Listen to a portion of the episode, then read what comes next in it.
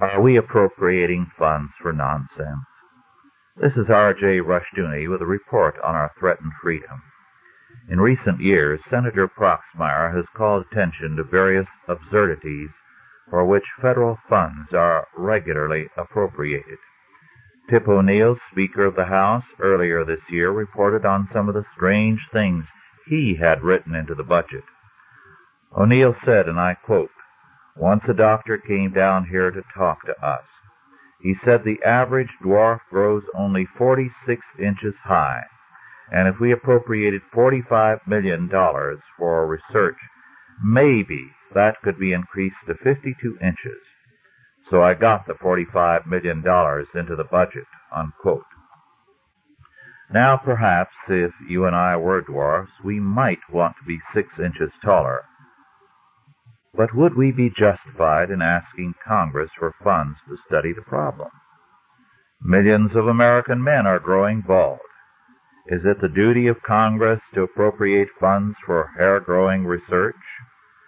Some women are very upset about being flat chested.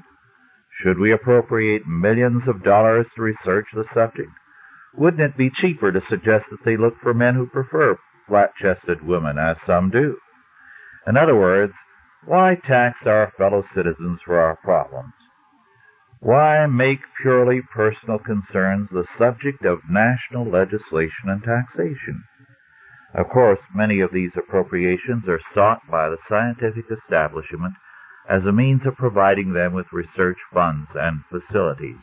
It was, after all, not the dwarfs, but a doctor who approached O'Neill for funding research on the matter. Most likely, the major beneficiary of the research will be the scientific establishment, as is usually the case. Not surprisingly, there is a growing distrust of the scientific establishment because of its plundering of the public treasury for a vast variety of sometimes trifling causes. Of course, funding scientific research is a part of our national elitism. Together with this funding of research, we have the funding of the arts because we have decided that culture, defined as the arts, is important. Why not then fund baseball and make millions of Americans happy, or football and sports on television? Films and television are an important aspect of popular culture. Why not fund them through congressional appropriations? Or better, why not stop funding all of them and let the private sector fund whatever it wishes to see prosper? Why should we not have a freedom from conscripted and compulsory support for causes of no concern to us, or hostile to our own interests and ideas? Why not try freedom? This has been R.J. Rushdoony with a report on our threatened freedom.